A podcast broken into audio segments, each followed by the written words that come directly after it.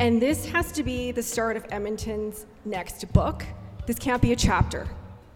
So that's where I think this project will live on, is making sure that this is going to be one chapter of many in Edmonton's history.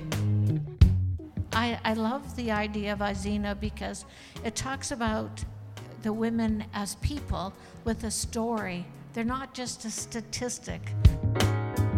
We've been there only for a couple of months now, and uh, the perspectives that are shared at the table and the lived experiences that are shared at the table and how those are actually helping us make better decisions is really the reason that why we need to have diverse voices in every aspect of our city.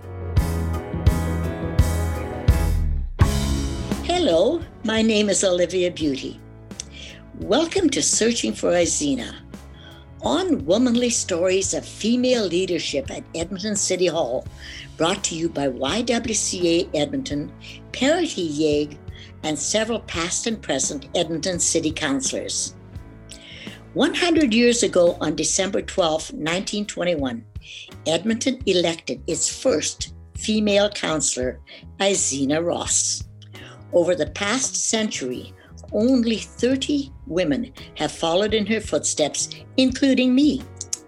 This nine part podcast, generously sponsored by the Edmonton Community Foundation, will tell that wildly incomplete chapter of our city's history the good, the bad, and the ugly. You will get to meet the 31 female counselors and learn more about why they ran and how they shaped our city. And there are still barriers that need to be broken, even in 2021. Now, let's get started. Our hosts for this political journey are Stacey Brotzel and Kim Ann Wilson. Good afternoon, everyone, and thanks for joining us. Usually, we're in a very small studio with a bunch of electronic equipment and, and microphones, and now we get to see your faces as we do this live. It's awesome. It's awesome. Good to be here, everyone. Thank you for joining us.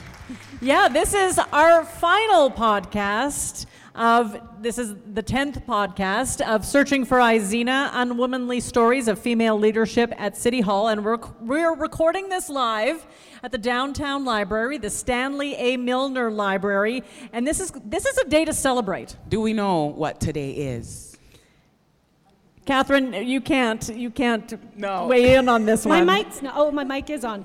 The uh, 100th anniversary today of the day that Izena Ross made history by being elected the very first woman to serve at Edmonton City Hall. December 12th, 1921. Amazing. That's incredible that we're all gathered here after we searched for Izena for the last year and before that as well. We finally know her name. We're going to unpack a whole bunch of things. We're going to talk to uh, successful uh, candidates. We're going to be talking to people who have been on the podcast, people who have not been on the podcast. We're going to talk about what a difference this podcast made, right? This year has been a blur, but it's also been an amazing journey, and we're looking forward to unpacking that in this hour together. Yeah, we're going to have a panel. Uh, we're going to have a couple of panels uh, today. Uh, and we just want to remind everyone that this is, of course, a joint project between the YWCA Edmonton and Parity YEG. At this time, we would respectfully acknowledge that we are gathering on Treaty 6 territory and the traditional Metis homeland of Region 4. We acknowledge and celebrate the diverse Indigenous peoples whose ancestors' footsteps have marked this territory for centuries, from First Nations, Metis, Inuit, and now settlers from around the world. We do this to create awareness that we are all treaty people and to show recognition and respect for Indigenous people and the traditional territories on which we live and work. It's important to note that we are joining you today, as we mentioned, from the heart of downtown Edmonton, the main library, which is located in the new ward of O-day'min, an Anishinaabe word for strawberry or heartberry. And obviously, this amazing year long project would not have been possible without our amazing sponsors. So, we would like to take this time to thank the Edmonton Community Foundation, Edmonton Heritage Council, the City of Edmonton, Edmonton Public Library, the Adams Agency, the Nataxui Derma Surgery Center, the Italian Center, and the Bridal Boutique. As well as Real Talk with Ryan Jespersen. Yes. The podcast music was generously provided by Edmonton based writer and singer Lyra Brown. The project artwork was by Edmonton and London based graphic designer Deanna Baines. So we thank you. Thank you all. Yes, thank you so much. What a year. What a year of change. When we started, when we first got involved in this podcast, there were ever 31 women elected to city council. Now, we had to do a quick little math, which we're not so, which I'm not so good at, but now we're up to 38, 38 women. 38. A huge, a huge leap. Yes, yes. An amazing leap. Progressive leap. Definitely. Right now, though, we do want to move things along. The man of the hour, we were waiting for you, Amarjeet. I'd like to introduce Mayor Amarjeet Sohi, who is going to bring greetings on behalf of the City of Edmonton, a former Edmonton City Councillor and federal cabinet minister. And he was an early fan of Searching with Izena. I remember he messaged me on Twitter, and I'm like, oh my goodness, Amarjeet's listening, so that's fantastic. he is accompanied today by his wife. Thank you so much for joining us, Sarjeet. Come on up. You've got a proclamation in your hands. I'll hand you the microphone.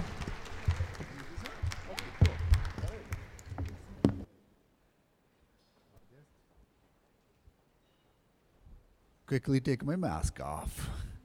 Uh, first of all, uh, I also want to uh, start this uh, these remarks by acknowledging that we are gathered on uh, Treaty 6 territory, as uh, the tradition is. but for me and uh, Sarbjeet, this acknowledgement is much, much deeper, not just ceremonial, because both of us came to this city as as immigrants and we were able to uh, prosperous here. We were able to build our lives here, and ability for us to uh, be part of the community and give back to uh, to make our contributions to. Uh, uh, to the to the community, so it's, it's much much um, uh, deeper for for both of us.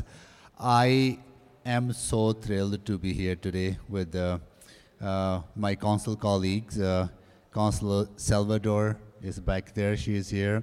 Councillor Tang is here. Councillor Wright is here, Councillor Hamilton is here, and Councillor Stevenson is here. So, five of the eight dynamic women who are elected to this council, people who are working hard each and every day to make our city a better place. And I can tell you, I can attest to you, We've been there only for a couple of months now.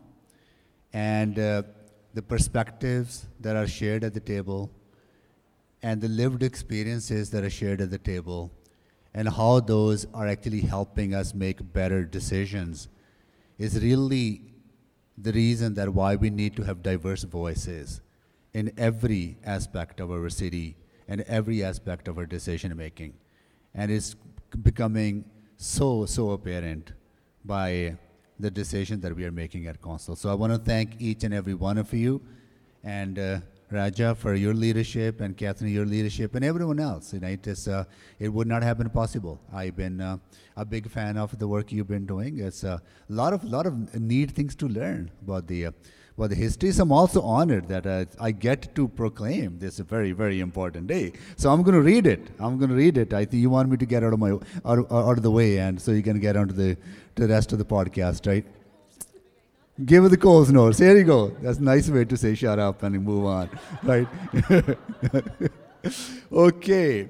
Whereas 100 years ago, on December 12, 1921, Azina Ross became the first woman elected to Edmonton City Council. And whereas Azina was one of three women to run in 1921 election, and by winning, was able to put women's issues onto the agenda at City Hall. And whereas while Azina was a trailblazer in her time, to date, only 37 women have held a seat on Edmonton City Council, including only one female mayor.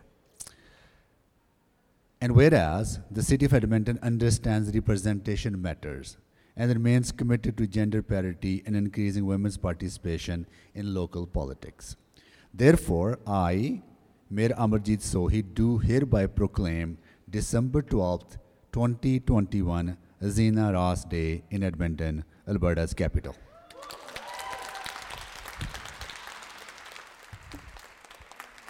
There you go.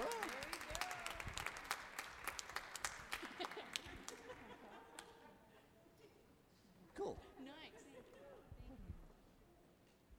Thank you so much, Mayor. Thank you so much. What an, this, this day is just getting so exciting. Oh, Raja's really, really giddy. Uh, but we do have in the audience some former city councilors, and we would like to acknowledge all of you. So, can all of you stand up so everyone can give you a big round of applause? You are the trailblazers that brought us into this atrium today. Thank you so much for your service.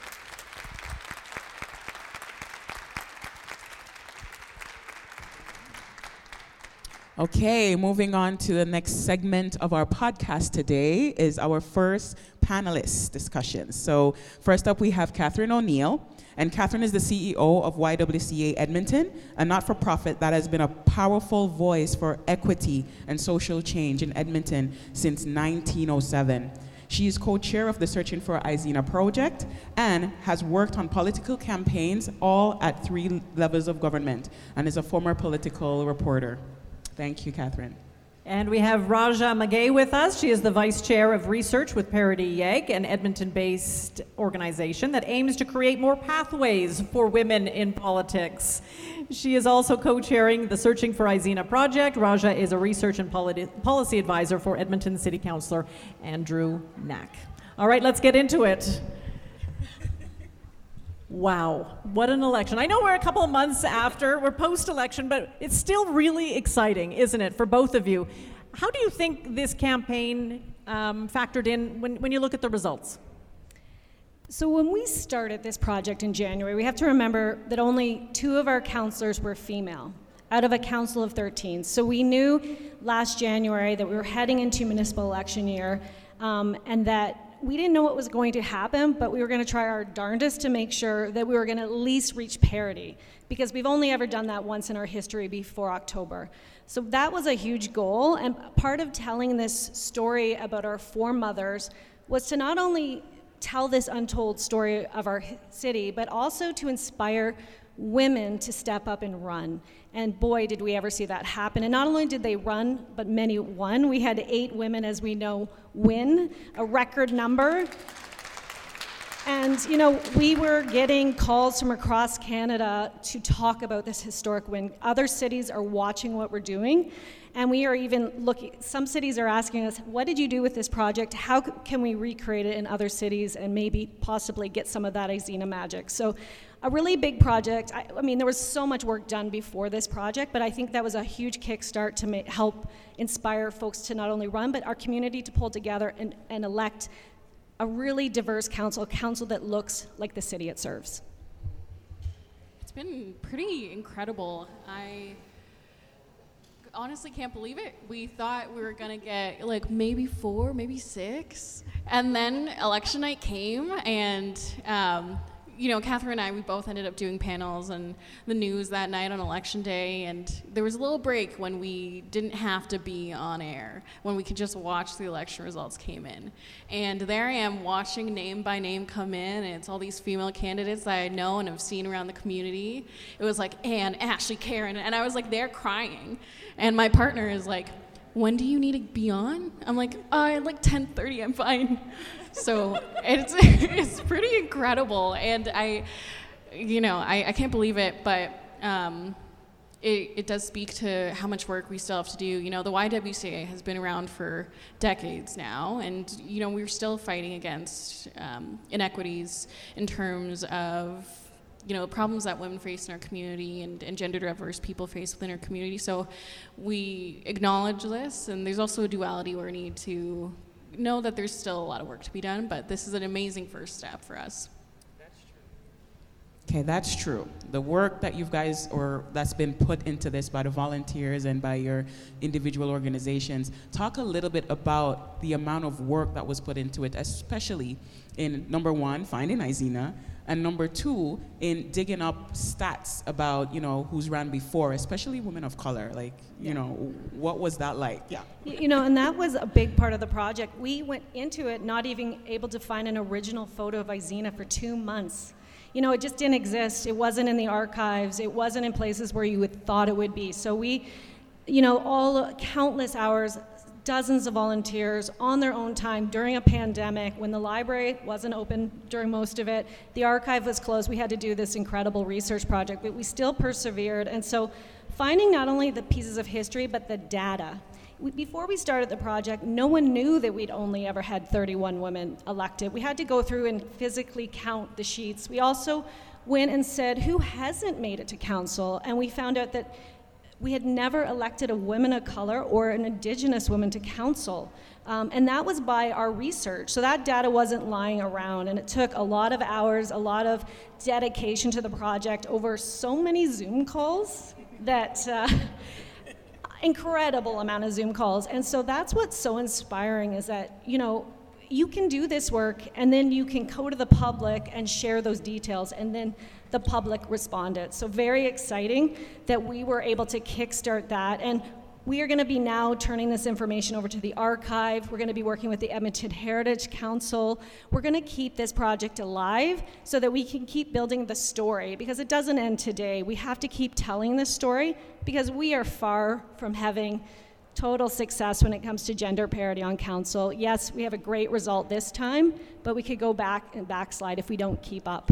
So that that I have to thank the volunteers and many are in the crowd for just believing in this project and, and, and truly doing hard work uh, when it wasn't clear where we were headed. So thank you.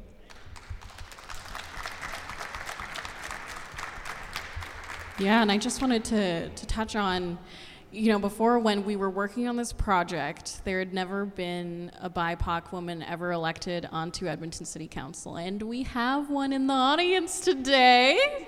We have Councillor Keren Tang, Councillor Jennifer Rice for the first woman of color ever elected onto Edmonton City Council. And and that was a glass ceiling I was really looking forward to shattering. Um, and even with the representation of our mayor now, Mayor Amarjeet he is the first person of color to be elected as mayor, you know, I, I work in City Hall and, and walk those halls, and there are these glass displays that have all the previous mayors, and they, they pretty much look very similar, aside from Jan Reimer, who's there, and, and to see diversity on its it's past representation. It's it's not just a nice to have, it's a necessity for our city now, so we can actually contribute and have diverse policies in place as well. So I know you probably want to take all the credit, and if you do, uh, go ahead. But but how much did this awareness, did this movement, the Searching for Izena podcast, whether it's all of the events that you held over the last year, um, and, and probably it is people didn't know the numbers. People didn't know that women were perhaps underrepresented. Um, how much did this make a difference? I think it did in the way it made a big difference, but many hands over many years did a lot of work. And we are it's it's been decades and decades of work, and we were just able to really kickstart at the, the end. But I think being able to tell that story to the media, being able to tell that story to community groups, to candidates, to politicians, was really important because again, framing that and telling folks this is what's happening, and we have to do better. And we were able to tell just a really incredible story by we had you know, we, were, we tracked down the very first woman of color to ever run in our city. She ran in 1974. She lives in India now. She's a women's rights expert, but we found her. Think about that. And it really made for an exciting story. And I think, first and foremost, we have to be really good at telling our stories. And unfortunately, women's stories over the last decades, no matter it's politics, any sector, are not well told. And we can do better, and we must do better, so that things like this, we can do, we can do projects like this, inspire people to change what our council looks like. And I think, you know, the first woman of color who ran, she didn't even know that she was the first until we told her. And I think all women who run, it's amazing that they're a part of this history. You know, when when we see the pictures of them on the displays in our exhibit, they really are a part of this history and it's a part of this mosaic that is telling the story of Edmonton to our future selves and to future Edmontonians to come. And if you want to hear her, she's on the podcast called Zero. I think that's number four. Um, if you did miss that conversation with the first woman of color to ever run uh, for Edmonton City Council. That was a great episode. Um, um, but I want to know from you ladies, um, going, going into the 10th episode today, looking back, what would you say was your favorite episode and why? All of them, but of course, all of them. But you know which one I loved? Uh, hi, Jan Reimer. She's yeah. just sitting right there, and she yeah, she was episode one? three, so that was a great one. But you know which one I loved because I it was it was in February when it came out. It was episode two, and it was the story about Izena and Margaret Crang, and they were our first and second counselors. And the story of Margaret Crang should be a movie that could be sold around the world and sell out.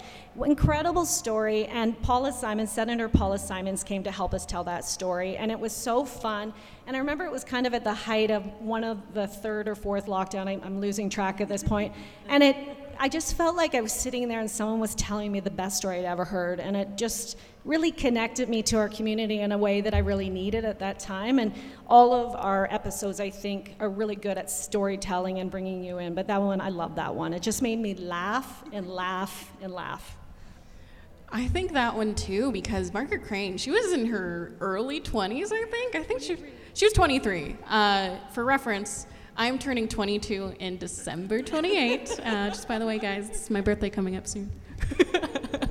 but to to hear that she got like two degrees, three degrees, and went on to run for city council, kicked butt, and just didn't you know, take flack from anyone, even back then. That was an incredible episode in the way uh, Paula Simons told it too, because she just and did a deep dive into it. And our city has named a tiny, tiny little park about her. The city doesn't know her story, and I think again, this project is over today. This part of the project, but we need to name more things after these folks in our city and really celebrate them because Margaret Crang, every, everyone should know her name, and we don't. So those those episodes are so special because no one knew who she was, and now we know her name. And speaking of parks named after female trailblazers at uh, City Hall, of course, recently the Jan Reimer Park opened finally. So, congratulations, Jan, and we'll be uh, hearing from our first female, female mayor coming up in just a little bit. And you're right, these stories would not have been told if not for this project, and you should be very proud of what you have accomplished and the legacy and the knowledge that you have given to our city and to our change makers. So thank you so much, ladies, for all that you did uh, to, to make this project. And I know it's been really hard, and I know countless Zoom meetings, I get it, uh, but uh, you should be very proud of, of the work that, uh, that you've done on this. Yeah. And thank you to, to our hosts, because you guys have helped be the narrators of this incredible story. So we really th- want to thank you, Stacey and Kim Ann, for bringing so much passion to the project and to being such, you know, early adopters and, and, and so excited to, to help tell this story. So thank you. I spout stats wherever I go. did you know? Because I did not know before this. Uh, so yeah, uh, once that's another thank you for for in, uh, educating me on our own city that I've lived here most of my life, and I did not know that Izena Ross was the first woman elected to Edmonton City Council. Thank you so much. We are going to take a bit of a break, and we're going to assemble our next panelists. Um, but stay seated. Don't go anywhere because it'll be just a quick little change around. We're going to press pause on the podcast so they don't ha- hear us all shuffling around, and we'll be back in uh, within uh, seconds. Thanks so much. Thank you for listening to Searching for Izena. This podcast was made possible thanks to the generous financial support of the Edmonton Community Foundation. We also want to thank the Edmonton Public Library, the City of Edmonton Archives, the Adams Agency, and Ryan Jespersen for the generous use of his Real Talk recording studio. Check out searchingforizena.com for a full list of this project sponsors, partners, and committee members. Searching for Izena has been largely powered by volunteers from across the capital region, from research to social media to marketing. Volunteers of all ages, backgrounds, and political leanings are helping bring Searching for Izena to life during a pandemic and countless Zoom calls. Thanks to the former and current Edmonton City Councillors who have helped us tell their important stories. Now, back to searching for Izena. Welcome back to the final Searching for Izena podcast. We have a great panel assembled here today. Some have been on the podcast, others are newbies. So, welcome. Thank you for joining us, ladies. And she's also a newbie on City Council, too. I think everyone's been on uh, the podcast except for Keren. First, I'd like to introduce, and I've already called her out a couple of times while she was sitting in the audience. Now she's sitting next to me. Jan Reimer served at Edmonton City Hall for 15 years between 1980 and 1995. First as a three term councillor, then as a two term mayor. She was the first and still only woman to be ever elected to the mayor's chair in Edmonton in 1989. During that same election, Edmonton also elected more women than men to council for the first time. Seven women were elected that year. Jan currently serves as the executive director at the Alberta Council of Women's Shelters.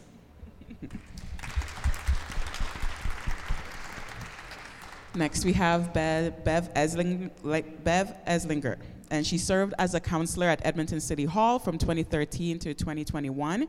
She worked on several initiatives during her two terms to help open up more pathways for women to serve in politics or other leadership positions in our community. She is a former Edmonton Public School Board trustee. Bev also helped start the Searching for Izena project and is a member of the project's steering committee.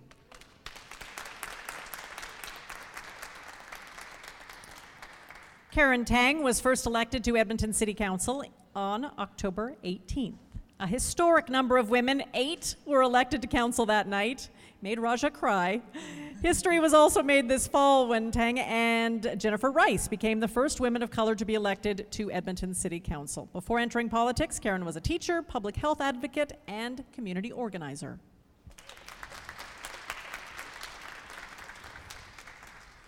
Last but not least, we have Nafisa Bowen, a podcast guest returnee. Nafisa is a longtime community builder and political organizer in Edmonton, including most recently as co-chair fundraising for the Amarjeet Sohi mayoral campaign. Nafisa ran for city council in 2017 and is one of only 21 women of color to seek a seat at Edmonton City Hall between 1974 and October 2021. Nafisa currently works for the Stollery Children's Hospital Foundation as a senior development officer.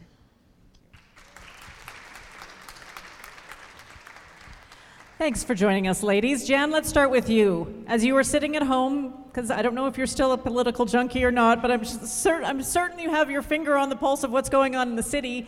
You're sitting there watching, you're listening to the results in September. What were your thoughts as, as one of the people, uh, well, the only woman to smash the uh, glass uh, ceiling at City Hall? I think it was wonderful to see what was happening both uh, here in Edmonton, but also to see Calgary finally following suit with a woman mayor as well after a long last, and a number of other municipalities as well. It was just just a really exciting evening, and uh, hats off to everybody who knocked on doors, who opened their wallets, and who are prepared to give women a chance because I think quite often, you know, it's hard to fundraise.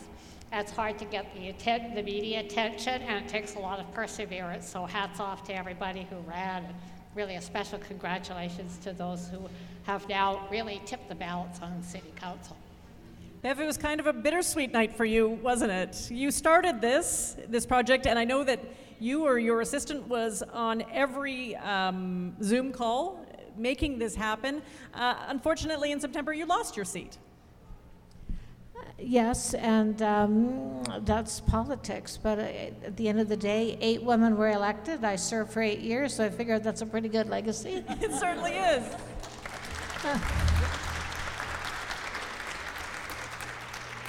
but to me, uh, you know, as I as, was excited to see so many women there, and as much as I would have loved to serve with women, rather being alone, one or two of us, um, I, I'm I'm sure it's changed politics in Edmonton forever. We just got more work to do yet. We don't have women running in every ward yet. So I think there's still things for us to do. Keren, you kind of liked the results on election night, hey? Yeah, no, absolutely. I, I actually felt quite bittersweet as well. Um, it was really exciting, of course. You know, I ran this. That was my second. Th- this was my second election, and you've been kind of working at something for years and years, and you finally get it, and it's really exciting. Um, but I remember at the time when the news headlines started to roll and the words BIPOC started to come up, that, you know, I think at the time when they announced um, my results that I was the first BIPOC woman to be elected.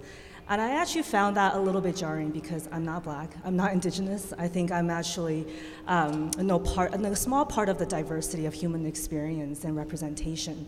And there's so many people who are, you know, not there yet, and we still have such a long ways to go. And that's why I think, you know, when I reflect upon my experience for the last, you know, five to six years, it's exciting to be here, but I also know how much more work, you know, we need to do. Um, I was fired up. Um, I didn't cry. I was like, finally! Um, and I think because it just was time. Um, seeing Jennifer and Keren elected as um, breaking that glass ceiling was just so rewarding in terms of all the work that's been done towards that. Um, having Amarjeet elected, women of different places in their life as well so like Keren and I met at Opening Potential, and that was 2015, 16? 2016. 16, and we were both pregnant. um, you know, Sarah is a new mom, so it's just it was just find this moment of finally. And for me, it was like, okay, now now this is where we're at, and this has to be the start of Edmonton's next book. This can't be a chapter. So that's where I think this project will live on is making sure that this is going to be one chapter of many in Edmonton's history. I agree with you, ladies, for starting a movement, right? That's what the Searching for ID, Izena project did at the start of January. And looking back now, we're in December, we're on the 100th anniversary of the first ever woman to be elected. Looking back in the past year to see how many amazing women who now are sitting in City Council as women yourselves, right, and now having that representation, what do you think or what should we hope to happen next? Not just hope, but what should we do to ensure that this stays as a consistent thing rather than just a, a, a you know, the, the second time in 200 year, right? Jan, what do you think? Well, I think first and foremost it's to support them and to gather around them to make sure they have all the knowledge and support that they have. I mean, I think you look back, I think it was Charlotte Whitton who said something like um, when she was the mayor of Ottawa, the first woman mayor of a major city. And, you know, um, to be a you know, to be a woman, you have to be uh, thought of as twice, to be twice as good as a man in order to be thought of as half as good and then she said, Fortunately, that's not hard, but you're still only considered half as good. Um, and I think that that's part of it. And I think the other side of that, too, is that women tend to be judged more harshly. Um, and so maybe two times more harshly than what men would be at least. And you know, they have to look back at you know Hillary Clinton, Donald Trump to kind of see how that manifests itself. So you know, there's going to be a lot of high expectations for the women that we have on council. Don't let them down, but remember, uh, it's really hard slugging. And they need our support, and they need to know they can call on us for their support. So what, so what does that look like, Bev? What does that look like? I, have actually given this some thought because when you look at history um, in throughout Alberta, throughout Canada, many times women are elected, but they don't stay and serve as long as men. And so, why not? And now that we have eight women elected, how do we make sure that we continue to keep them elected and running and interested and interest others in joining them? Um, it's really about the support that they need to individually, they need to create a support system around themselves. I remember being the only woman thinking, hmm, you know, the guys don't ask, do you want to go for lunch? So I created my own support system you know, and I met with some really dynamic women on a regular basis because I needed women that would be honest and, and talk to me and support me. And so I think they need to create that support system, and we need to come alongside them and create those support systems and figure out what's going on and not wait till the four years are up before we do this check and say, you know, what can we do to help? It's a little bit late then. Uh, and I think uh, giving them tools, and I, the one thing that I noticed, uh, social media is a lot harder on women than men. You just have to look at the last campaign. Um, in, in my riding, there was two women, and we were treated way differently than the men. Um, it was very negative. But we, as a collective society, can call that behavior out, but often we just ignore it. But it, it is draining, and there's women that are afraid to run because they watch what's happening. So I think we need to say it's enough is enough. You don't treat people like that anywhere.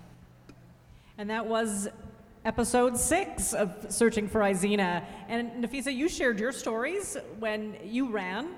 Um, and, and it wasn't it wasn't always great, was it? And, and perhaps this is what Keren um, experienced on, on, on the campaign trail. Being a woman and a, uh, and a woman of color, um, there was some backlash.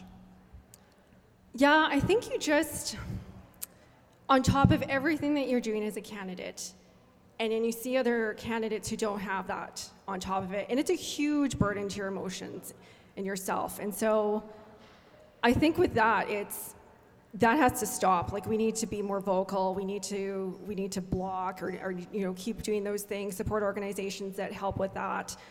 But we also need to lift women up in those moments, and we need to be the ones who say, you know, take that burden not off of them and say that's not right, or, you know, you're, you're wrong. You're you're saying something, and so we also need to be the ones who celebrate ourselves. So after the election was over, I saw some comments on Twitter that was saying that we didn't do enough.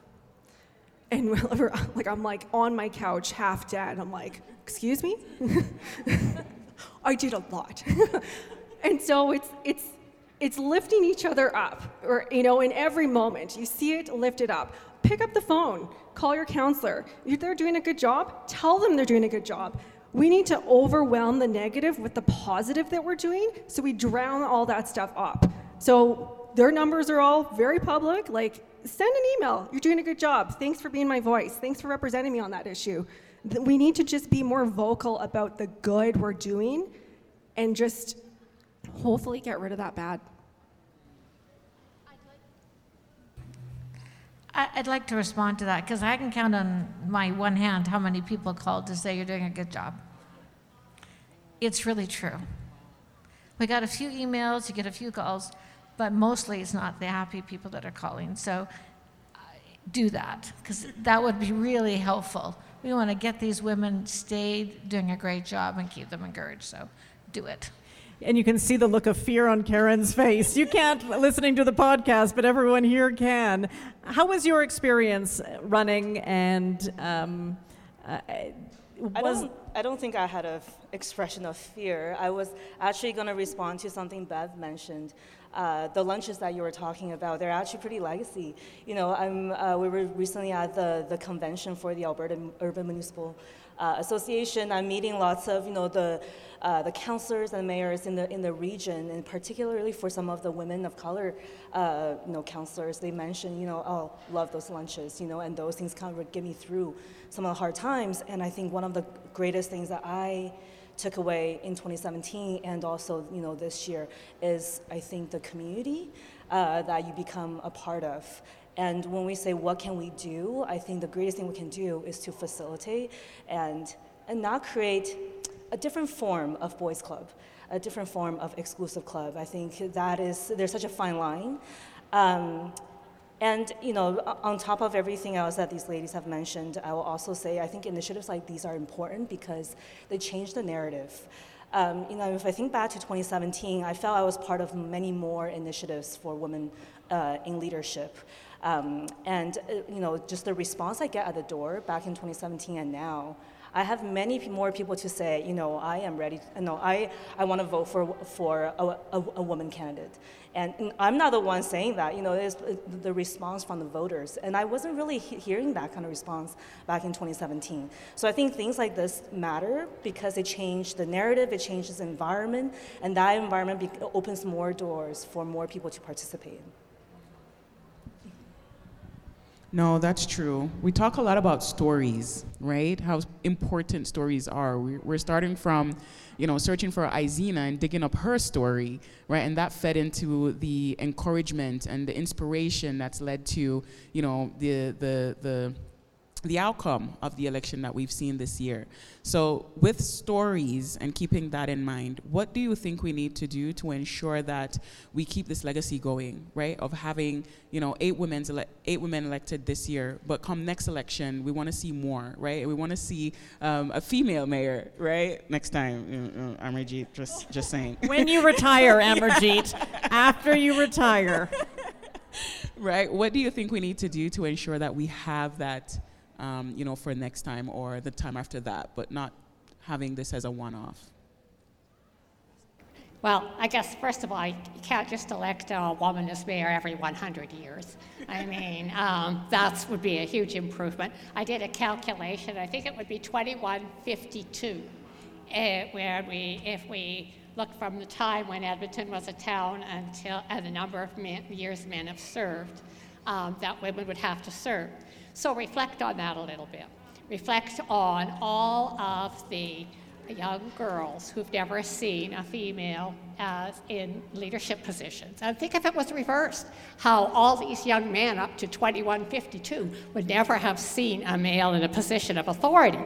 I mean, it just maybe it's time to just kind of flip um, the mindset a little bit. And I think all of us really have to tackle misogyny like it is in the air we breathe, it's in the media we read, it is in the water we drink, it is everywhere. And it confronts us in so many ways, and society pays a huge price for it. So we need to call it out. And I think the comment about Lift Her Up is actually a campaign we started at the Alberta Council of Women's Shelters, Lift Her Up.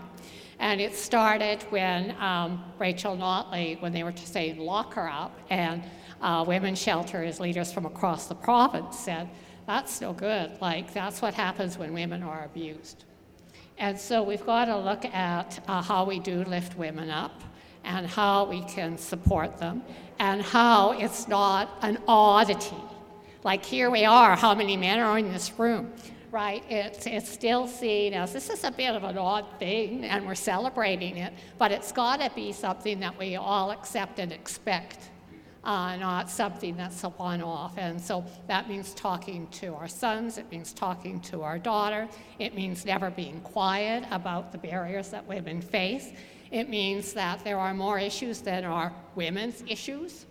I think many uh, female counselors could talk about how they were only asked to talk about child care um, or, um, you know, I don't know, safety on transit or something, but never about economic development or whatever. Except for me, I kind of had the garbage thing.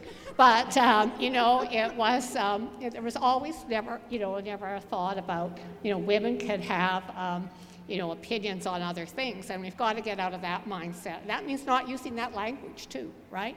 It means really being straightforward and that women have something to say on everything and it means also in hiring policies, like I could go on this for a long time, but um, in, in, terms of hiring policies, even look now at the firefighter fighting department, how many women are there. Pat will remember, you know, all the challenges we had in terms of even wanting to have a, a, a test that wasn't uh, gender biased.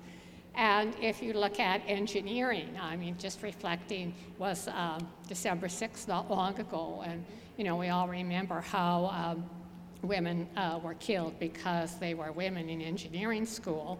But to this date, I think it's 14% of, um, uh, of graduates and faculty are female. And then they're the, and engineering is a big cost to the city of Edmonton. So think about how we, we question all of the things that we accept for granted, and don't be afraid of ch- to challenge it um, because just because it's always been done like that doesn't mean it still has to be.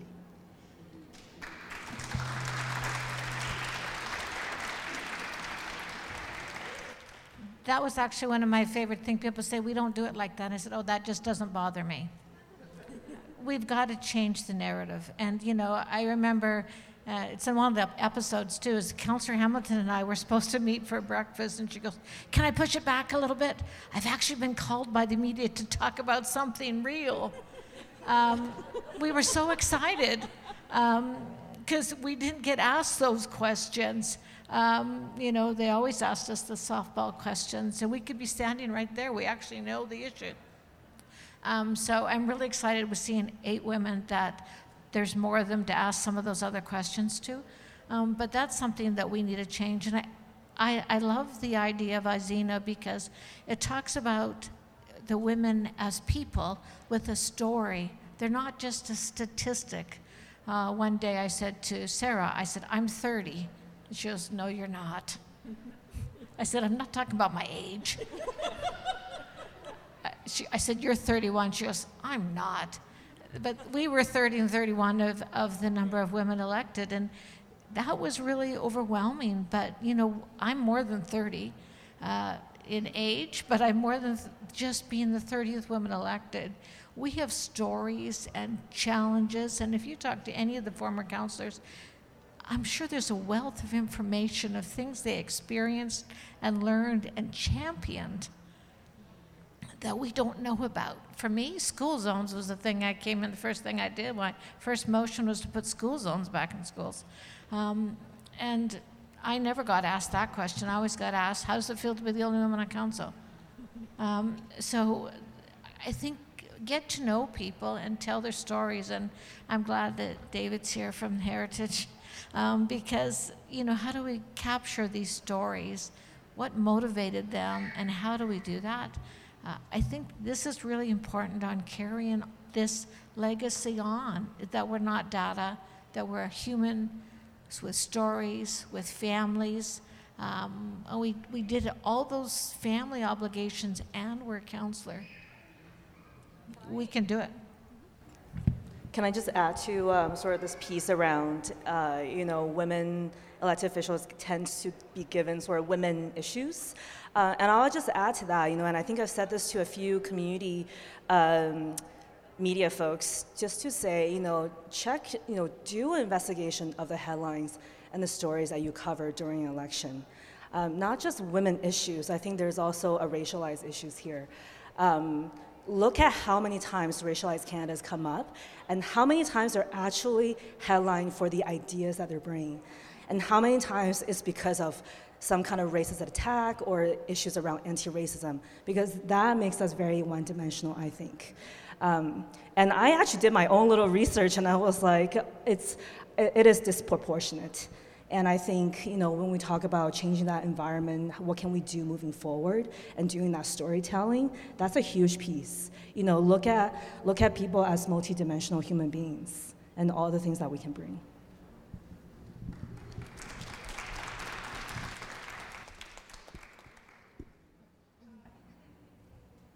Can I just say I agree with everything? All wonderful. Ditto. Things. Yeah, ditto.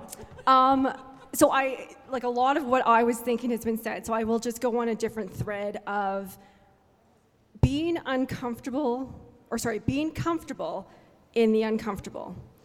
Um, so as a person of color, I'm I have often been challenging um, why things are done this way. Uh, I recently got a guest list. Um, I was looking through it, and immediately I was just like, oh my gosh, it is all white male. Like all of it. it, it and I was busy doing something and I kind of sloughed it away. And then someone else on this email thread made the comment, well, this is a room of all white male. And part of me was like, thank you for saying that. Like, I, like thank you for, for you saying that. And this person was not a, a person of color. And so it's like, I know that the things that I'm doing in my world to like question this or push that or like have you thought about this or you know that it is making an impact for others to share my lens of what it's like. But that takes being uncomfortable because it's it's not it's not always easy. It may seem easy but I, I do it because it's important and i do it because i care. But it doesn't mean that i'm always comfortable doing it. So when i have others do it with me who share that with me it's someone else as an ally, which I truly appreciate because it builds that momentum because now their spheres of influence are being influenced as well from them. And so I think that's an important um, step moving forward is just, you know, can you look at things and if it's within your comfort to say something about it or to invite someone, you know, to come along to these events where they are predominantly male and bring someone who's not, you know, like do that. Thank you. That's awesome. Thank you, ladies. Um, so, anyone in the audience, if you have a question that you would like to ask our panelists, now is your moment of opportunity. If you would like to ask a question, raise your hand and I will bring the mic to you. Anyone? Don't all put your hands up at the same time. Okay. There we go. And as, as uh, Kim Ann makes, our, uh, makes her way into the audience, Jan, what did you think of your podcast episode? I know, I know, you know, it, you had a really rough time when you were in office as mayor uh, towards the end there. Was it hard sort of reliving all of those experiences again? That's an interesting question. In, in some ways, yes, but I, I guess I was just saying earlier, you know, there's a lot of tough times in, when you're uh, running for council, but there's a lot of funny times mm-hmm. too. And you could almost do something about the humor at City Hall and the humor that happens when you're a woman, because you've got to keep your sense of humor, right? And so sometimes when you start talking about women in politics, you, you, you know, there are lots of challenges. There's, un, you know, unending challenges. Pressures not to be you, which is kind of the, what you're talking about there. But there's a light side too, and there's lots of funny stories, and I think you could do a whole series like on the, Peter, the light side of the Peter Pocklington story you told was pretty awesome. And if you haven't heard the Peter Pocklington story, go to Searching for Izena wherever you find all of the high quality podcasts. Jen said she's still looking for the spoon as well. Hey everyone. Um, it's been really cool listening to you all talk about, especially women in politics. And I guess my question is about women in politics behind the scenes. I have found that every time I go to spaces where it's about mostly support staff, there's not a lot of diversity there. So I'm wondering what you think about increasing diversity within support staff, whatever that looks like, because it's not, it doesn't really end at getting more diverse people elected. So. Who wants to take? Oh, Keren, you got your hand up.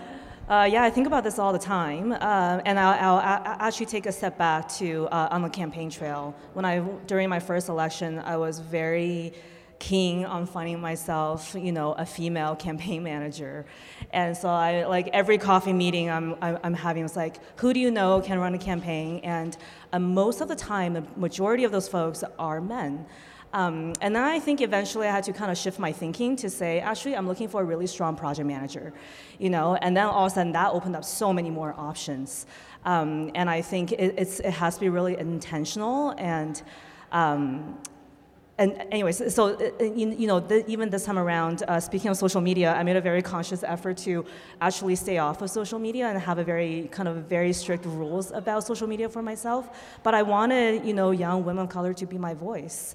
Uh, it took some time, but I think through that sort of intentional, iterative process and talking to lots of different people and reframing about like what it is that you're looking for.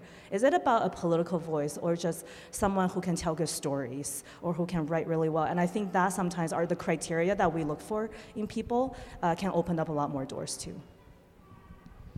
Is there anyone else in the audience wanting to ask a question? There we go.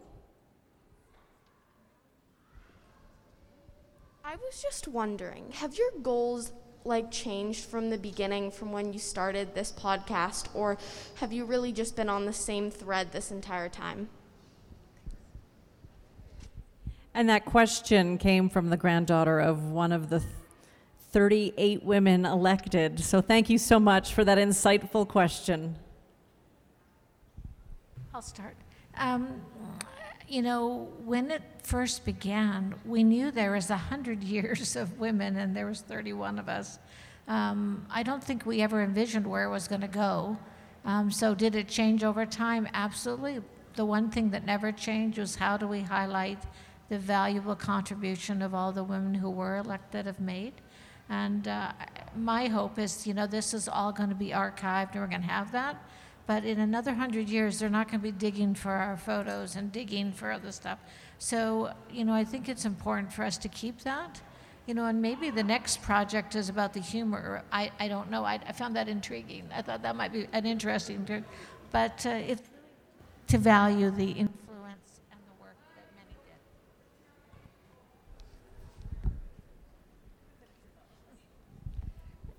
Just really, uh, it was just that the incredible work that those 31 had accomplished and to honor that. And I'm hoping we'll have many more times to see what they've done. Any more questions from our lovely library audience? Shirley Lowe. So I, I have a comment and a question. Uh, the comment, I think people, um, I, I heard that you're struggling with the fact that you want to be more than representative of women and, and women of color. Um, I think that's an important perspective. I think that uh, women live different lives than men do, regardless of what color you are, and um, even in your own ethnic communities. And I, th- I think that that has to come up as well. I think there's a balance between, uh, between being uh, a, a, a, a, a counselor who does everything, uh, and as, uh, as Bev pointed out, and somebody who says, okay, that doesn't work for us if we're women, or that doesn't work for us if, if we're women of color. This, this is a different way of looking in that door. So that's just my, my take on that. Um, the other question is sort of a more specific uh, question to Jan. Um, the uh, old City Hall didn't start out with any offices for aldermen and um, everybody, it was considered a part time job, and everybody met in the committee room. And a lot of people got phone calls at home or had their offices out of their, their business or home offices. So I'm trying, I know that in 85 they redid the, the, the counselors, or I guess they were aldermen at that time, sorry. Uh, but was there, when did they, when did you actually get an office? And of course, that Shirley Lowe is not just a regular hanger on or here at the library. She is a city historian, and so you could basically tell that in your question. Thanks so much, Shirley. Jan? Uh, well, I think uh, there were always uh, aldermanic offices when I was elected. Uh, Pat was actually chair of the City Hall committee for the brand new City Hall, so we actually ended up with an aldermanic wing. Uh, but there were uh, councillors' chambers or aldermans or alder as they sometimes referred to us, um, uh, on the second floor of the old City Hall as well. So I'm not sure, it might have been even before that.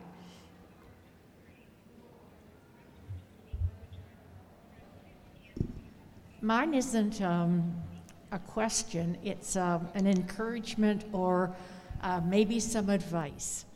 I'd like to encourage the new women counselors to go beyond Edmonton and become involved in the Provincial Association, AUMA, uh, the Federal Association, FCM. Um, when I look at FCM, I'm not sure they've had a woman as uh, chair. Um, there have been very few women who have been chair of the AUMA board. So I would encourage you to take your influence beyond Edmonton into the province and into the federal realm.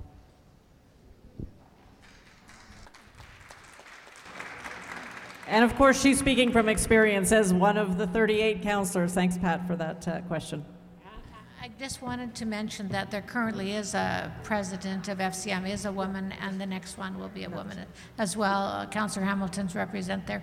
I served there for seven years. It's an exciting uh, opportunity um, because I got to go speak around the world on what was happening. So I, I think women have really moved there in, a big way. And there's been a, a, committee to increase women's participation. It's targeted work, and now they're also working on gender based violence. thing to hear. I remember when I was first elected, I went to my first AUMA. It was a unique experience because all the men were lined up for the washroom and I could walk right in. that used to be my experience at City Hall, too. I, I was the only woman, I had no lineups. All right. Uh, lots of things on your plate, Keren, as you go forward uh, after today and through through your term. And, and you know, it's, again, it's not just me. You know, we have uh, actually a wonderful team. I think uh, um, I'm really excited to see some of my colleagues here, and I, uh, I have no doubt that we're going to be, you know, making some breakthroughs. That's awesome. Once again, thank you to our lovely panel for joining us today and sharing their experience. We thank you, ladies. Yeah, and thank you. Yes, a big round of applause.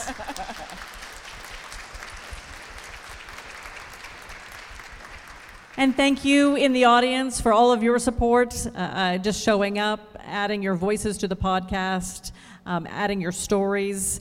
At the beginning of this, we were searching for Izena. We found her. I think so. Yeah. Yeah. We Yeah. see her. Yes. And hopefully, and I think I don't think hopefully, I think I think we made her proud. I would say so. So thank you so much Edmonton. Thank you all of the women who were behind this this legacy project, this movement Yeah. that we had in the city over the last 12 months.